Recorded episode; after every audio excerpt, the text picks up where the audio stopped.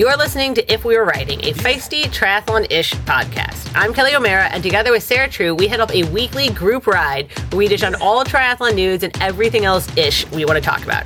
We're joined regularly by Khadijah Diggs and Jocelyn Wong Neal, and Laura Siddall does her Sid Talk segment, updating you on everything you need to know from the weekend.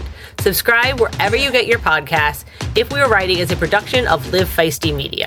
Join us on our group ride. Yeah. All right, we have a new guest this week, so everybody be on their best behavior. Marley Blonsky is joining us. Hi, hello. Marley. Hi. Hi, uh, Marley. Hi, guys. And so, Marley, you don't know, but I was out last week, and so I want to first ask, did everyone miss me? Did you guys all talk about me while I was gone? Of course. That's all we talked about for the whole episode, Kelly, because we missed you. We definitely missed you, uh, but we know that you listen to the podcast, so you know that we missed you. I did. I wanted to take issue with uh, Jocelyn saying that I hated, used to hate triathlon. At some point, you became kind of disgruntled, did you not? Maybe it was just with the people I knew. Oh. oh. Tell They're us more. Don't you guys get tired of triathletes sometimes? Isn't that like a problem? Oh, hey, yeah. We have somebody on the podcast who, a, a guest who is not a triathlete. We don't want to discourage Marley from ever even thinking about the sport. So let's, it's no, it's all sunshine and unicorns. And yeah, triathletes like, are super not annoying, yeah. Marley. Yeah. Just like I love all cyclists. Right. I actually now, now before we, before we get to the rest of the episode, I want to know what Marley thinks about triathletes. Oh gosh. uh, take your aero bars off before you do a gravel race. Who? Yeah. That's all I got to say about it. Did, um, what, aero helmets too? I mean, that's your choice, whatever. But the aero bars, man, um, I've just seen a lot of unsafe riding. But I think triathletes as a whole are awesome and badass, and um, I really respect that because that's a lot of that's a lot of effort. We you like know, exercising. We Let's like just exercise. Yeah. But guess, anybody who wants to do Unbound also clearly likes exercising. So I feel like even more exercising than I currently do at all. Maybe. I don't know. We'll talk about it. We'll talk about it. That's coming up today. Uh, Marley's going to answer all our very triathlete questions about gravel and Unbound. We're going to talk about all bodies on bikes, uh, size inclusivity, Athena and Clydesdale categories, and of course, Sarah's random question for the day. All right, Marley, Unbound. I've been trying to explain it to people as the Kona of gravel. Yeah. Yeah. It, kind of, what, it's kind why, of it's like, what is this? It's like the Super Bowl of bike events. Um, it has become this huge media circus. It's kind of, now that there's all these professional gravel racers with the Lifetime Grand Prix, um, it really is kind of, it's not the first event of the year, um, but it's kind of the kickoff where everybody kind of gets a gauge of where everyone else is at. Uh, it is a huge unsupported gravel race in Kansas. There's five distances. So there's a twenty-five mile, fifty mile, one hundred, two hundred, and the X L, which is three hundred fifty miles. Um, you pay a lot to get in, and there's very, very little support. Um, I I sound condescending. I'm yeah, not. It sounds just, great. Just kind of setting the stage. You know, if you've heard people complaining about the mud or, you know, the lack of signage or water, I mean, that's what they tell you going into it. You'd have to bring your own support crew um, or pay to have crew for hire. Um, and it's just a big, dumb gravel race in the middle of Kansas that I love doing.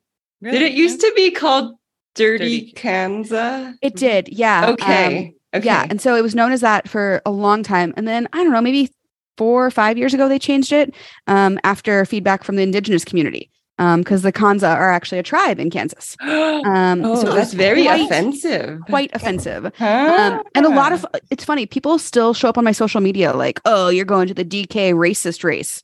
And it's like, we have to give people the room to grow. Like they changed it. They acknowledged, you know, why it was problematic and they have made the changes. Right. And so, you know, you can continue to be mad about it, but you're going to be mad about everything if that's how you live your life.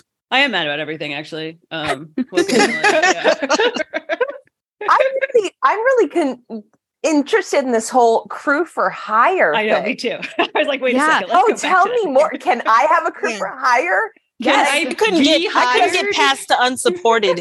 Every when she said unsupported, I was stuck right there. Unsupported. Yeah, but I want crews for hire all the time. I'm thinking like, you know, just regular activities. That sounds yeah. amazing. It's pretty sweet. So um, let's say you don't have a crew, you know, your family's going out there or whatever.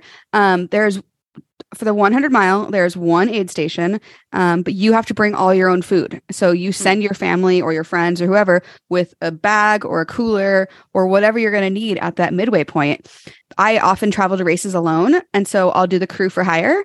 Um, and it's a fundraiser for a lot of folks. Yeah, um, and so they take your bags out there for you. You know, they've got like mechanics and kind of some nutrition or whatnot. And I, I think it's like forty bucks or something. And um, it makes it a lot more accessible for folks who fly in or who, like me, are single. Like, I don't have a partner that I can convince to sit on the side of the road for eight hours and wait for me. If you're going to be out there cheering anyway, you might as well get paid, right? right. Exactly. Yeah. Wait, okay. So how do you apply to be a hired crew? Is this a whole thing? Or is it honestly, like, is this like the people on the side of the road that you pay in cash and they put your chains on for you? You know what I mean? You know, I honestly, I don't know. Um, I went through Ottawa Bike and Trail. They are a bike shop that's close to there, and they kind of work with their whole community and say, hey, we're going to do support for hire at Unbound. If you want to do it, get in touch. So I think if you want to do it, you'd be like, hey, we're doing a triathlete crew. Um, and then you guys can have like your food that tri I don't know, food, food that triathletes like.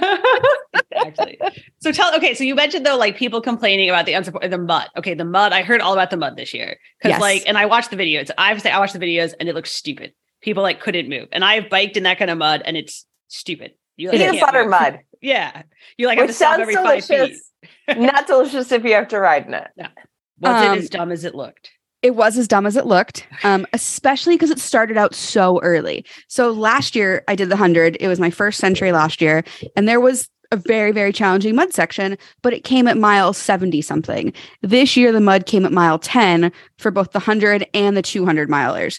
And so people were cruising along, having a great day. And then it was just like, and you're stopped and hiking, basically. I didn't actually have that much trouble with the mud. Um, I've been riding bikes for a long time, doing a lot of stupid stuff. And I come from a bike packing background. So it's like, I don't really have a choice to give up. It's like, you just suck it up and you keep going and you make the best of it. And I think a lot of folks just weren't mentally prepared for four miles of walking. Um, so it was stupid. It was challenging. A lot of people broke components on their bike. Um, I think a lot of people broke their souls. Um, they don't sound as resilient as you, Marley. No, I, I on like I. So it was weird. I'm a slow cyclist. Um, by about mile three, I was by myself, and I had just kind of settled into the groove of, okay, we're going to be out here basically by myself all day. And then I went around this corner and I could see off in the distance, literally miles of people just walking. And I was like, oh God, if it's taking them this long.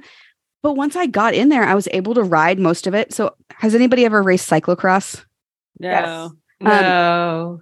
Um, are you familiar with it? Yeah. Well, I okay. actually, I did this, uh, it's on Wahoo system now, but a Sufferfest video workout, and it shows footage of like cyclocross races. So the one I did this morning, they're like going through sand, like at a beach. And I was like, what?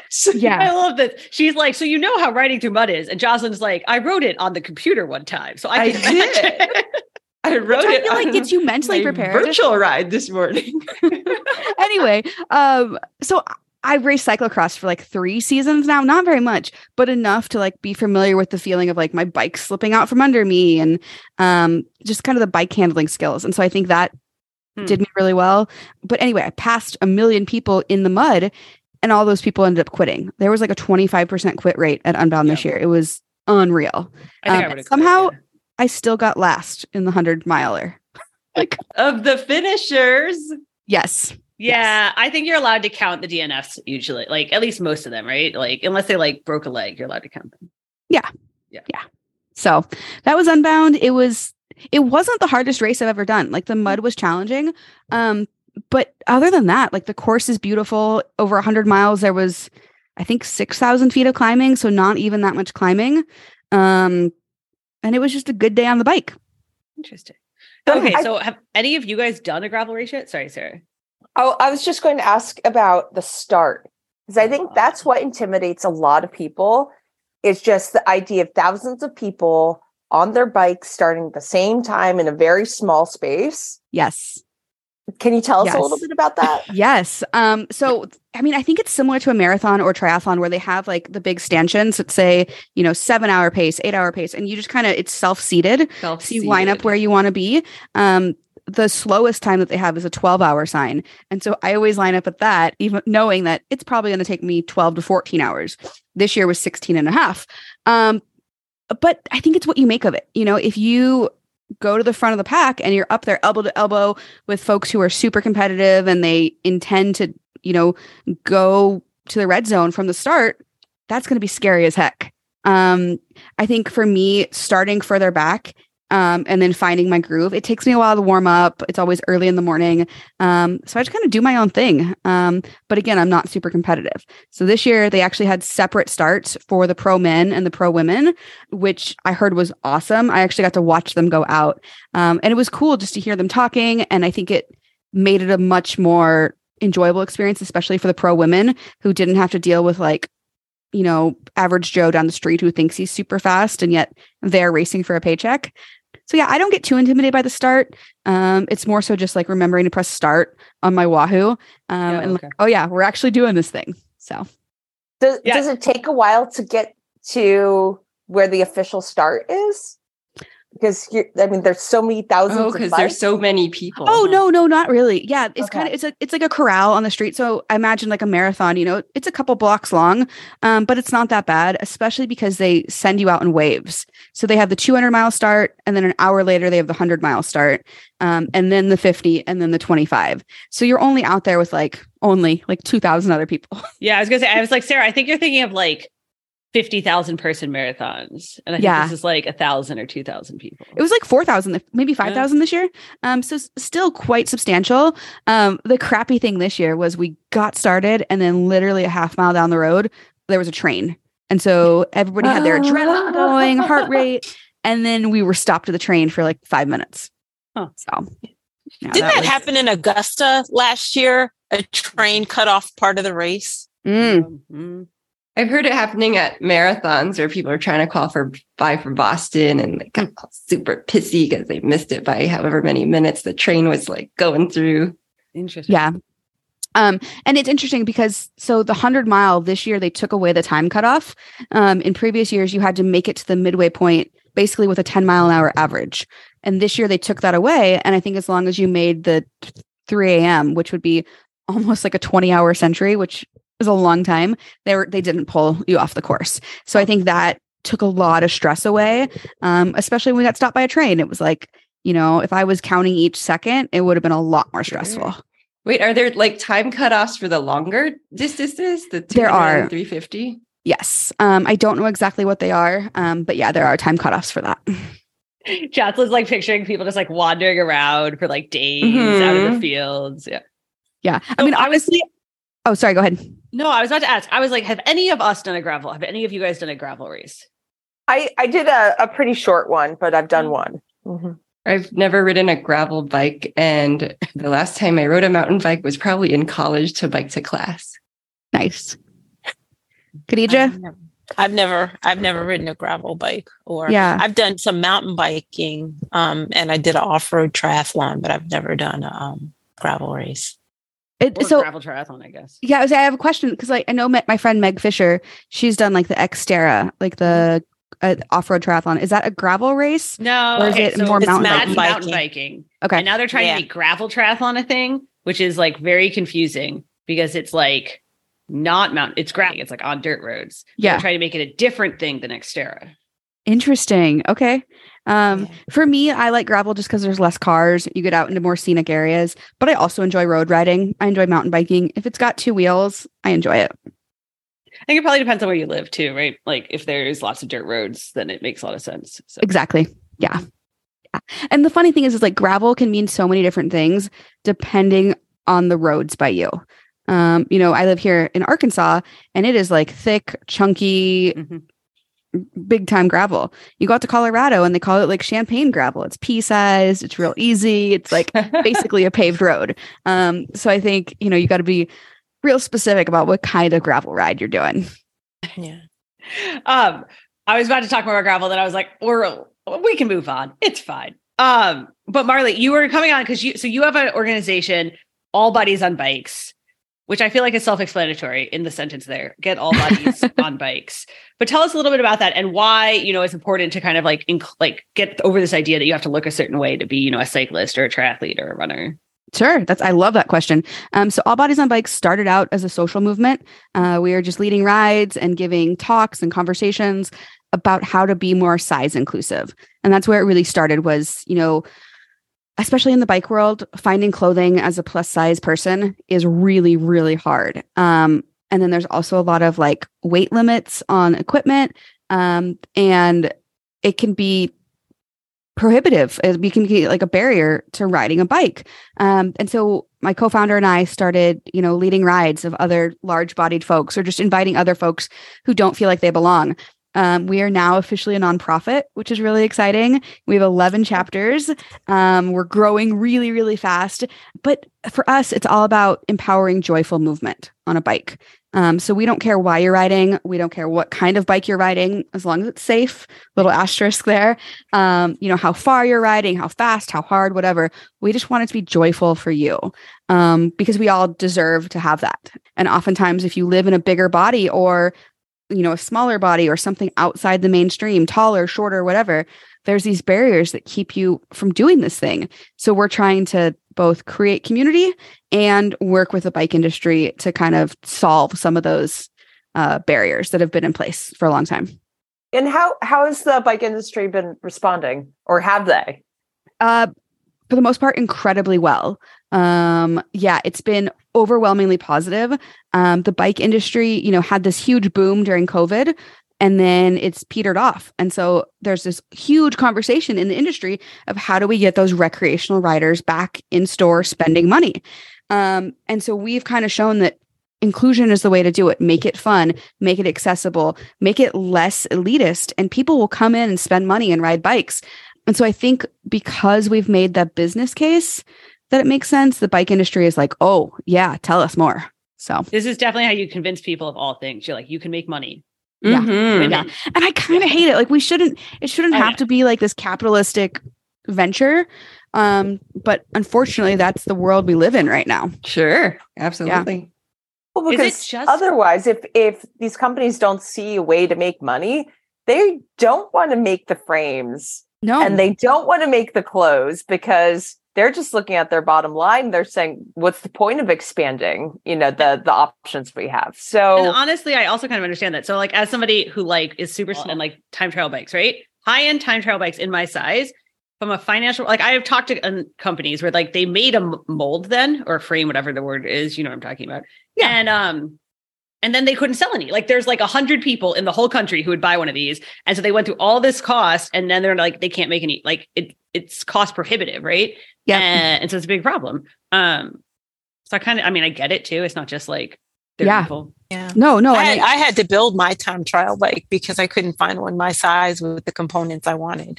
So I had to buy the frame separate and I bought the components I wanted and built it. Cause you, just like you said, nobody was making them. So, yeah. And honestly, that's one of the things that we encourage folks to do, you know, especially if you're a heavier person, um, getting a frame and then getting some stronger wheels, um, you know, getting a seat that works for you. Um, cause I think a lot of folks are like, you know, they ride bikes as kids. And then when they get on a bike as an adult, they have this horrible experience because it's deeply uncomfortable and it doesn't have to be. Um, but we don't talk a lot about the components you can change to improve your experience, especially for the more casual rider. Um, so that's another thing that we do is just, we give classes on uh, bike riding for big people. We talk about comfort. We talk about fit. We talk about how to shift your gears. Um, just a lot of things that are taken for granted by those of us who live this lifestyle every day. Is it just, I was about to say, is it, it's not just the clothing that's like the biggest inclusivity issue then. I mean, we we started talking about bikes here, obviously becomes one. Um, trying to think other things.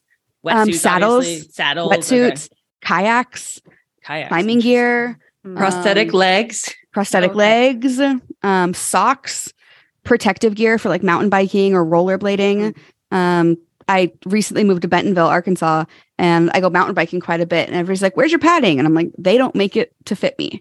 Um, so Yeah. Even my, so my husband's six nine and over three hundred pounds, and he went through a very brief cycling phase.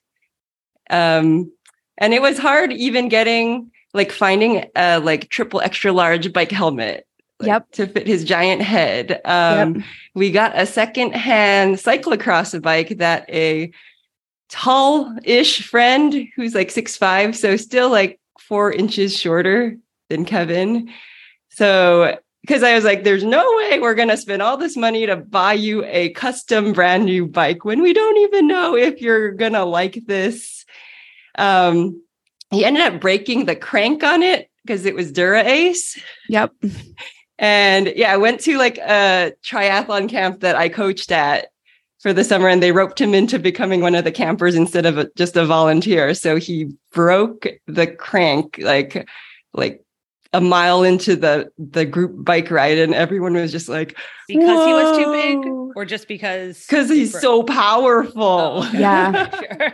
He yeah, couldn't so break like, like one oh five. He had to go straight to the Dura-Ace. He well, Dura-Ace is like the most expensive, but it's like the most lightweight, so it's not necessarily yeah. it's the strongest. Yeah. Yeah. Yeah. yeah. And one of the challenges, I don't know if your husband has experienced this, Jocelyn, but um, bike shops don't often know the weight limits of the products they sell. Yes. Um, and so it's like, you know, digging around in owner's manuals or, you know, diving around on Google. And it's like, if I'm going in to buy a bike, I want to know, you know, am I safe to ride this thing? Right. Yeah. So that that's that's the question I would have is, if you're a larger body person going into a bike shop, like, what kind of reception are people getting? Like, how much information do these folks know who are working at the stores? Like, how can we do a better job, you know, of education? Because I think that's a huge part is if we want to include people in the sport, this super awesome sport, people need to be knowledgeable about how to, like, set people up. Yes. Um, yeah. Um, so that's actually one of our, like, projects for the future for All Bodies on Bikes is a retailer certification. Oh, um, and, you know, and they get a sticker and then they become part of a database. It's like, hey, these, this store knows how to treat people in different sized bodies with dignity and respect. Um, hmm. I've ta- I've spoken at a bunch of bike industry conferences, and it's like this light bulb moment goes off for people of like, oh yeah, we do need to consider that, or we do need to do training. So there's a huge recognition that it's a problem. I think it goes back to a lot of bike shop employees are making minimum wage. Um, even though it is a pretty, especially mechanics, like a skilled right. job, we don't pay them enough. So it's like, we're not going to necessarily spend money on super technical education, if that makes sense. Right. Yeah, you're asking that, Sarah. And I was sitting here thinking like, I can't even get the bike mechanics like that I've been going to for six years to like get understand that I know more about my bike than my husband does, right? Like, yeah, I was like, we can't even get like basic concepts. Like, yeah. This is my bike, not my husband's bike, right? Like, I yeah. will say, like, I think in the last five years, things are rapidly changing as more customers have come into the shop, um, and just as word has gotten out. You know, the All Bodies on Bikes film has been seen a quarter of a million times, oh, and a lot nice. of that is industry folks saying, hey, thanks for bringing up this conversation, or, you know, industry folk who work in bigger bodies saying, we've been screaming this from the rooftops. Like, thank you for bringing this to kind of the forefront. Hmm. Yeah. You know what else I've noticed? And maybe this will be our end of the gear. I have a question. Even when there is very inclusive gear, like for bikes or clothing or wetsuits, or I find that often it's the, it's beginner level. There's yes. rarely like high end gear that's outside of like what we think a super fast person. Yes. Yeah. Well, because I mean, you know, you can't be fast or skilled if you're fat, right? Right. That's what I've heard. Yeah. oh. I had somebody the other day. Um, I was having a conversation. We were talking about Unbound, and this kind of third party bystander that was standing there was said, "Wait, you rode one hundred miles like last month?" I was like, "Yeah, in this body, I rode yeah. one hundred three miles actually in, in one day." One yeah. yeah, it wasn't all one. In less than one day, sixteen exactly. hours. Yep. Yeah. All right, we're going to take a quick break, and then when we come back, uh, we're going to try and explain Athena and Clydesdale divisions to Marley. Yes, and why they're necessary. All right, Alyssa, I'm like starting to swim more again, and I feel like you were swimming a lot last year with oh, with one water. And how did you keep your hair from getting so destroyed? I was swimming so much last year, and I used TriHard, Kelly, and I still swear by it. They have extensively researched this problem and created a superior vegan, dermatologically tested proprietary blend. TriHard has shampoo, conditioner, body wash, and more stuff. Everything you're going to need for your pre and post swim necessities. I've also seen that top pros like Chelsea Sodaro and Lucy Charles Barkley also praise the effectiveness of TriHard. I think it's like it's definitely changed how good I feel just coming out of chlorine. And we have a code right now too for anyone who wants to try, you know, try TriHard and stop suffering from dry, itchy skin, having their hair get all, you know, green, which happens to me because mine's like super blonde and get all beat up. You can try any of the TriHard products with the code twenty feisty, that's two zero feisty, for twenty percent off store-wide at try hard dot co. So that's twenty feisty for twenty percent off at try hard dot co.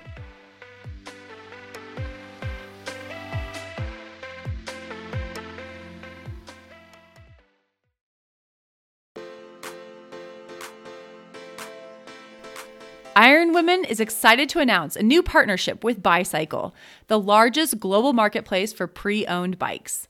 With more than twenty thousand pre-owned and refurbished road, gravel, mountain, and triathlon bikes available, BuyCycle connects buyers and sellers on a global scale and makes the process of buying and selling bikes safe, easy, and convenient for riders. We all know there are plenty of marketplaces and classified sites out there, but what sets BuyCycle apart is their guaranteed buyer protection, secure payments, simple shipping, and first-class customer service. Additionally, when you sell a bike, BuyCycle provides a bike box directly to your door and coordinates pickup at a time that works best for your schedule. That kind of service has me swayed, and I'm cleaning up one of my old race bikes to sell on BuyCycle right now. For a limited time, you can save up to one hundred dollars on your purchase at BuyCycle by entering the code FEISTYTRY, all caps and one word, at checkout. That's code FEISTYTRY at buy cycle dot com. B U Y C Y C L E dot com.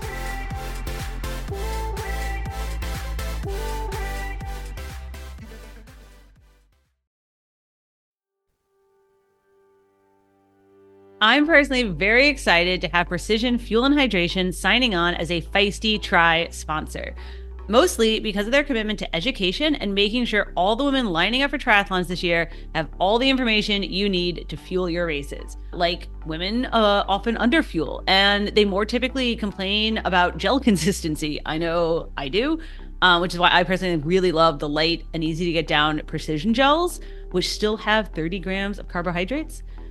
Precision Fuel and Hydration has also recently signed on as the official hydration partner for Ironman races in Europe, which means that the P F one thousand electrolyte mix will be on course at all European races this summer for the bike and run.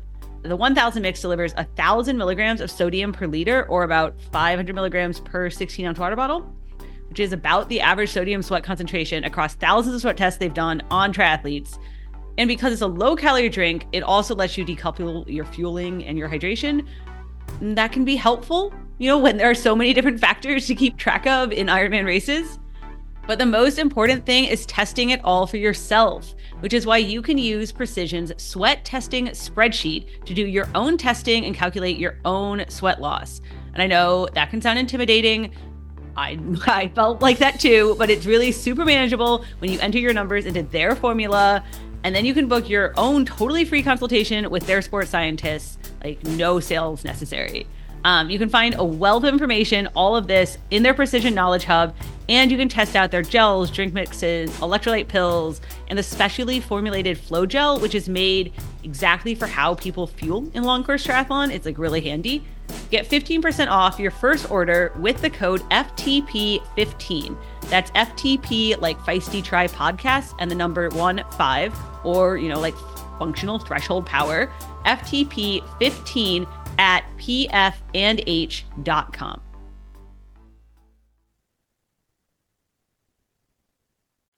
All right, who wants to take on explaining why we have Athena and Clydesdale divisions? I actually do not know the history of this. I want to know if somebody knows the history of the who decided history. This I, is a good yeah. idea in triathlon, because I don't think it exists in other endurance sports. It's so weird to me.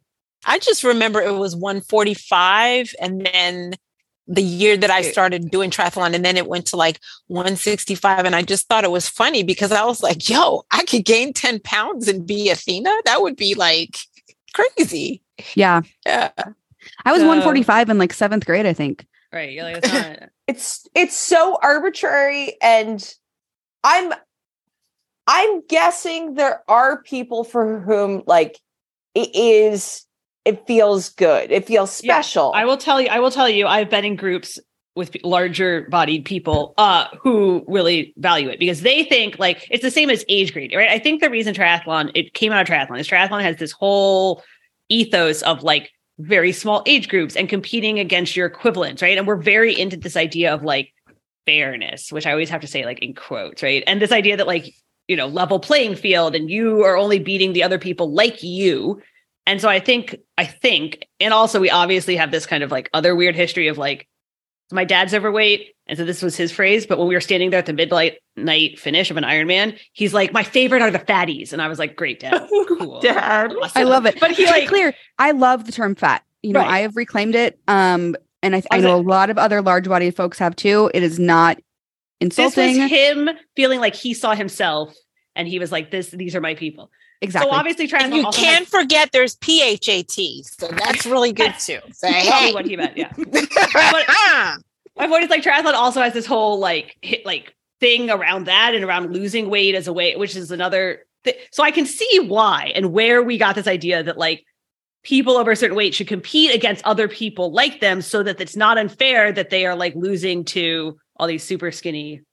Yeah. Tiny people. So I have personally competed in Athena, so I can talk about my experiences, but okay. I mean, I've been, I've been a triathlete since I was eighteen years old and I'm forty-one now. So, um, and I'm taller. So hitting, it was actually, it used to be one hundred fifty pounds and I've always been right around there, you know, plus or minus ten, fifteen, depending on where I was. But uh, when it was one fifty, I there was local running races when I lived in Dallas that had Athena. And actually for the men, they had Clydesdale. I think they had Clydesdale, Rhino, and Hippo. Yeah, that's right. What they have in West Africa. They have the Rhino and the, the Hippo uh, category. And okay. Yeah, so like the, the the weight categories like just kept going up. So I competed in in running races as an Athena. Um, as an age grouper in triathlon, I'd been competitive enough that I raced age group. Um, but you know, the men's weight, I want to say it used to be two hundred, now it's two twenty, which is still not very high. So yeah. It's, um, but I don't I don't think it's silly at all. So when I was pregnant, I was well over the new Athena threshold. And it was also during COVID time. So my local tri club had a virtual duathlon. And I think I was like four months pregnant. And I was like, well, I can't fit on my time trial bike. I got to like ride my road bike because I'm more upright now with the belly. And I can't go balls to the wall because I'm growing a baby and don't want to put the baby in danger. So I was like, I'm going to race as an Athena. Checked with our race director that, do I have to weigh in? Do I have to like prove what my weight is? Because some people will look at me and be like, she's not a quote unquote Athena. And that in fact happened. Uh, you, because- got, you got like some... Uh- What's the nice word for some shit? You got some shit. I got some shit from uh, t- another club member that I had never met in person. Also an Asian American woman. So that's also deceiving, is people that just see me on social media assume that I am a standard five foot two Chinese American chick that no way could be an Athena weight. And so she said it wasn't fair that I was mocking the Athena category. And it was kind of it was kind of nuts because it's strictly a weight category. It's not a B M I category. Not that B M I has any actual we're, relevance whoa, to I was like, health. We're not even, yeah, we're not even we don't even need to go there. But out of that conversation, I actually posted it, like the exchange on my personal Facebook, and so many people like were super supportive. And then one of my friends who is in a much bigger body, um, she actually invited me to the Facebook Athena Triathletes Facebook group, mm-hmm. which Leslie Battle started. And it's like such an amazing, inclusive, supportive space that I like have remained a member of, because everyone, like, this is where you hear like about the issues that triathlete women have with like sizing. Mm-hmm. Um, some, some women race Athena just because they are like significantly taller, and like moving that amount of mass compared to someone that's like right. a more average size is, you know, technically it is harder. Yeah. yeah. And I think people like the community in some ways too. Well, yeah. I, I have, to be clear, I have nothing wrong with Athena, Clydesdale, you know, whatever it is. Um, it's just I like think, unique to us. Yeah. I think, tri- I think triathlon is a much more competitive mindset. Um, and you do want to be, you know, racing against folks who are facing the same challenges as you. Um, I, my thing with Athena and Clydesdale is I wish the weight limit was higher. Um, but right. I realistically have zero skin in the game. So my experience or my opinion doesn't really matter. yeah.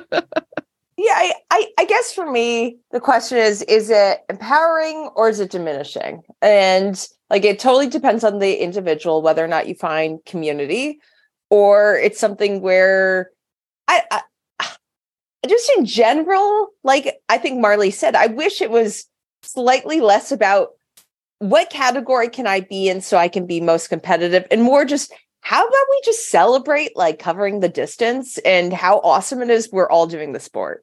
And yeah. it's something that I, I really do struggle with. Uh, there's such a deeply ingrained part of the triathlon culture is that competitive aspect instead of, hey, let's just celebrate like hanging out and doing something awesome together. This is coming from like one of the best triathletes in the world, right? No, but I love it. Like I, I yeah. no, I mean, it's, I, I love the sport. I love I the community yeah. aspect of it. Um, yeah. I, I, just happen, you. I just happen to be able to make it a job, but like, right. I don't know. I don't think of myself as any more valid than somebody who's just making that, like yeah. finishing at the back. And in fact, for so other what do you people, think, what yeah. do you think about the fact that there are Clydesdale and Athena divisions at the national championships? Which I know. So Leslie Battle, who is it's like a hot, it's very, a hot debated, yeah. she's, yeah.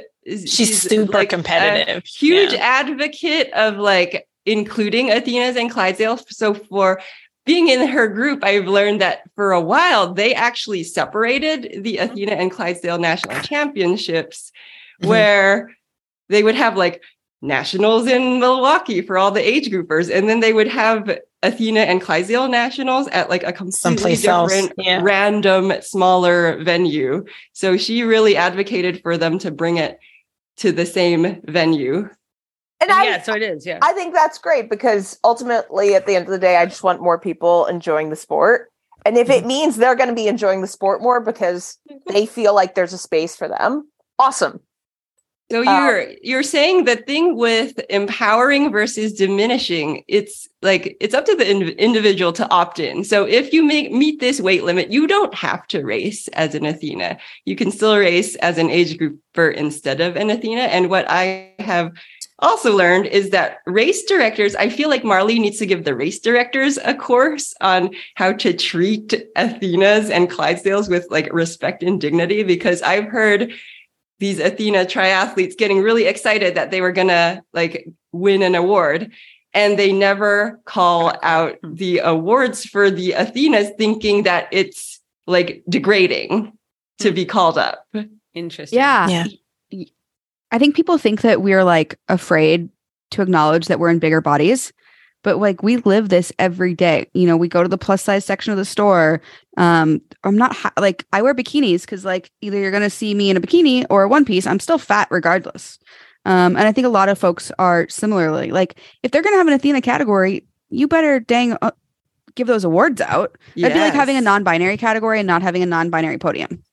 Mm-hmm. I think it's an interesting what you're making. Like, uh, and I think we were talking about this with prosthetics. If we're going to treat weight as simply like one other factor in a, like, like yes, I am blonde and I weigh this amount, yes. then you have to treat it that way. Cause I gotta tell you, like, I actually have been going through this whole hormonal issue and I told my doctor, well, like I'm putting on weight and I shouldn't be, like, there's no, re- like it's a hormonal issue. And he was like, oh, well, you're still small. You look good. And I was like, no, man, like this is not, that's not the point. That's, that's not, not the point. point. Like, yeah. It's how you feel comfortable. Yeah.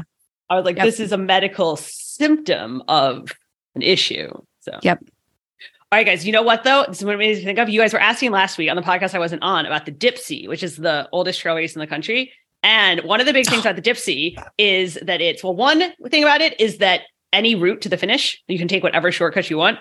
Though they have, like, some things are off limits now. You're not allowed to, like, cut through people's houses anymore.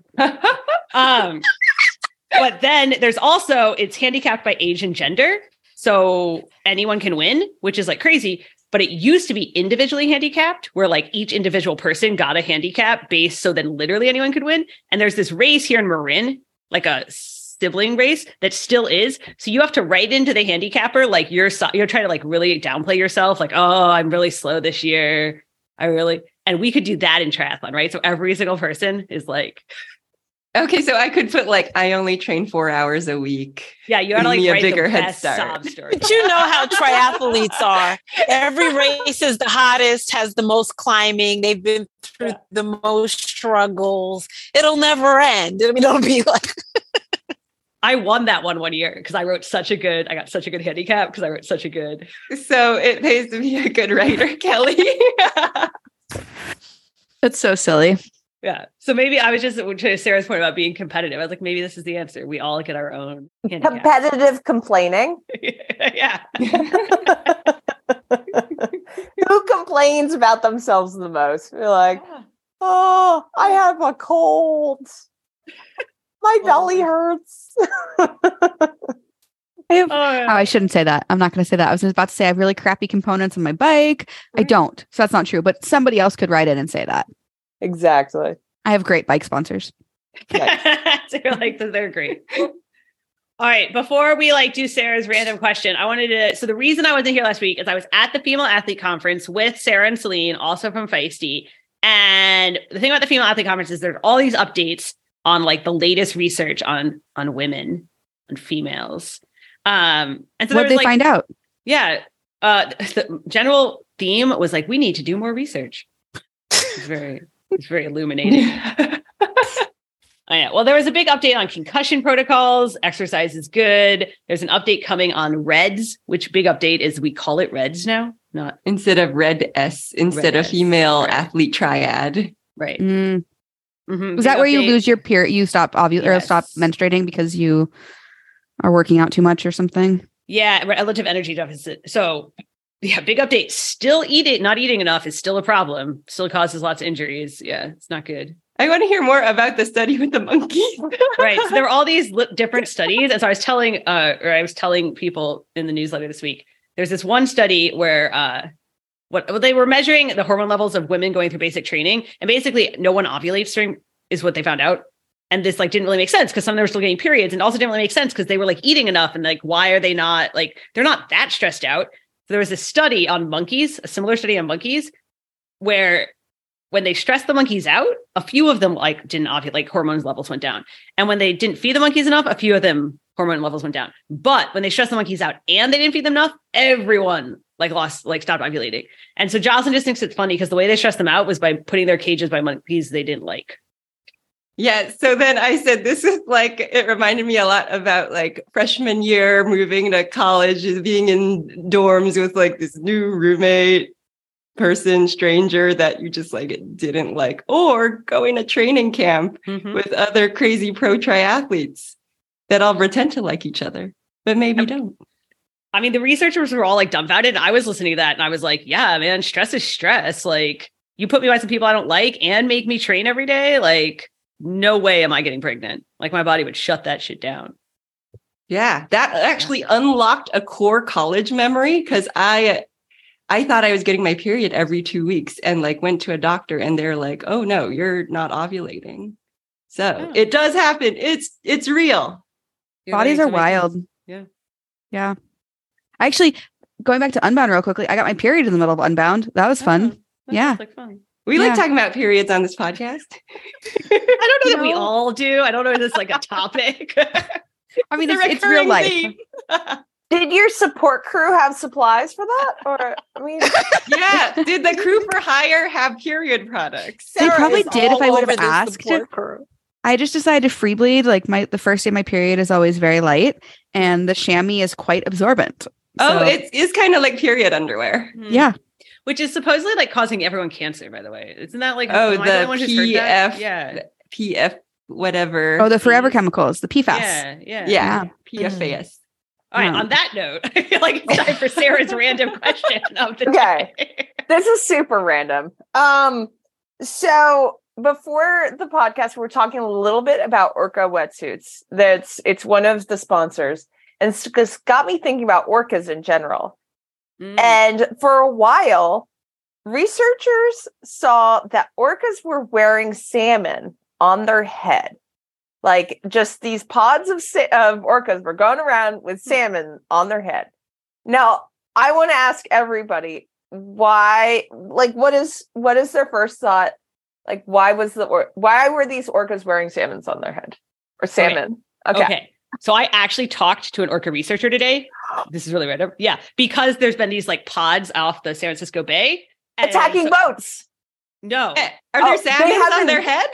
No. But what he told, so no, they are just like trying to eat. But what he told me was they fight with humpback whales um, and gray whales because they eat their babies. They like orcas will attack gray whale babies. So now gray whales and humpback whales will literally save seals from orcas just to fuck with the orcas. So Ooh. my guess is that is that the orcas were using the salmon to draw seals in because apparently they all just like fuck with each other, legitimately. I think that this might sounds be the like real some answer. Petty high school stuff. Like, I yeah. don't, I'm not. I thought maybe it was like a mating thing because like it looks like a cute little hat. I think it was like a snack for later, like just holding on to it for when they get hungry. I think I, I was gave, like, going the with actual like fashion answer. trends, fashion trend for sure. Like yeah. once one person, it's like, you know, how Crocs, like at first they're like, huh, what? But then everybody starts wearing Crocs. Oh like, my okay. God. All my young like, prosthetic I, patients are wearing yeah, Crocs. Like, listen, wearing a salmon on my head. Next week, it's going to be a halibut. You never know. I think I gave like the actual answer. Like, Khadijah has no answer. She's like, what no, is this I'm... podcast? I told you it was a random question. So Ellie bad. actually gave a pretty good answer here. All right. Well, thank you, Marley, for being on the podcast. Thank you for having me. It was an absolute pleasure. Yeah. And I would actually, I'd be very curious to try a triathlon because um, I love swimming. I love biking. Running would be the big challenge, but you can walk, right? Absolutely. There's a gravel try in Alabama. You should do it. Okay. Send me that info. Mm-hmm. I am right. so glad that we didn't completely scare you off of triathlon. We're oh, no. we're nice people. We're nice people in triathlon. And we should um, have you back after you do that gravel triathlon. Yeah. Let's make it a thing. Let's do it. Awesome. Well, thanks for listening to another week of If We Were Riding. And in the meantime, if you have any great explanations for why orcas wear salmon on their head, please send us a voicemail. My time, my time. None of you people can tell me to stop. My town, my crown. We know what it takes to be reaching the top. We're reaching the top. We're reaching the top. We know what it takes to be reaching the top.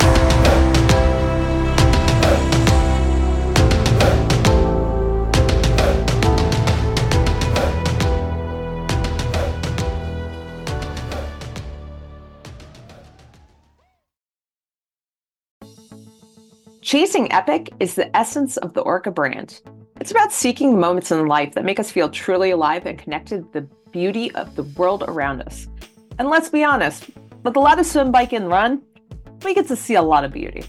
Orca's been a longtime partner of Feisty, and we work with them year after year because we love their products and their commitment to creating amazing wetsuits made for women. I absolutely love my Orca wetsuit. Apex is number one, but there's a range of triathlon wetsuits. You can choose between flexibility, buoyancy, or a combination of both. Really, there's a wetsuit for every triathlete and for all of your epic adventures. As a Feisty listener, you can get fifteen percent off with the code iron women fifteen at orca dot com. Get out there and chase some epic, friends.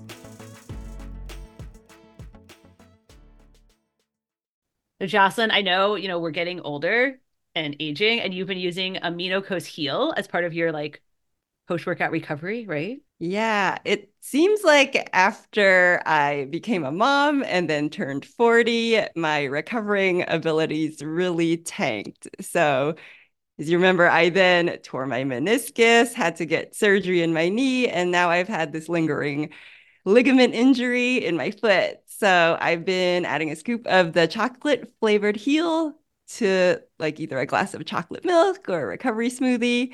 And I love that it helps accelerate muscle repair and reduce inflammation so I can keep training and racing hard in my forties. Yeah. And so you use the Aminoco Heal chocolate. How do you like it? How does it taste? It tastes pretty good. I mix it up with a bunch of stuff. So it's like, tastes like a chocolate shake. And all Aminoco products are one hundred percent science backed. It's, you know, Feisty's go-to essential amino acids. And you can get thirty percent off with the code RIDING, as in if we were riding, at aminoco.com slash riding. You'll also get a free gift for new purchasers. That's Aminoco, A M I N O C O dot com slash riding, and use the code RIDING at checkout for thirty percent off and a free gift.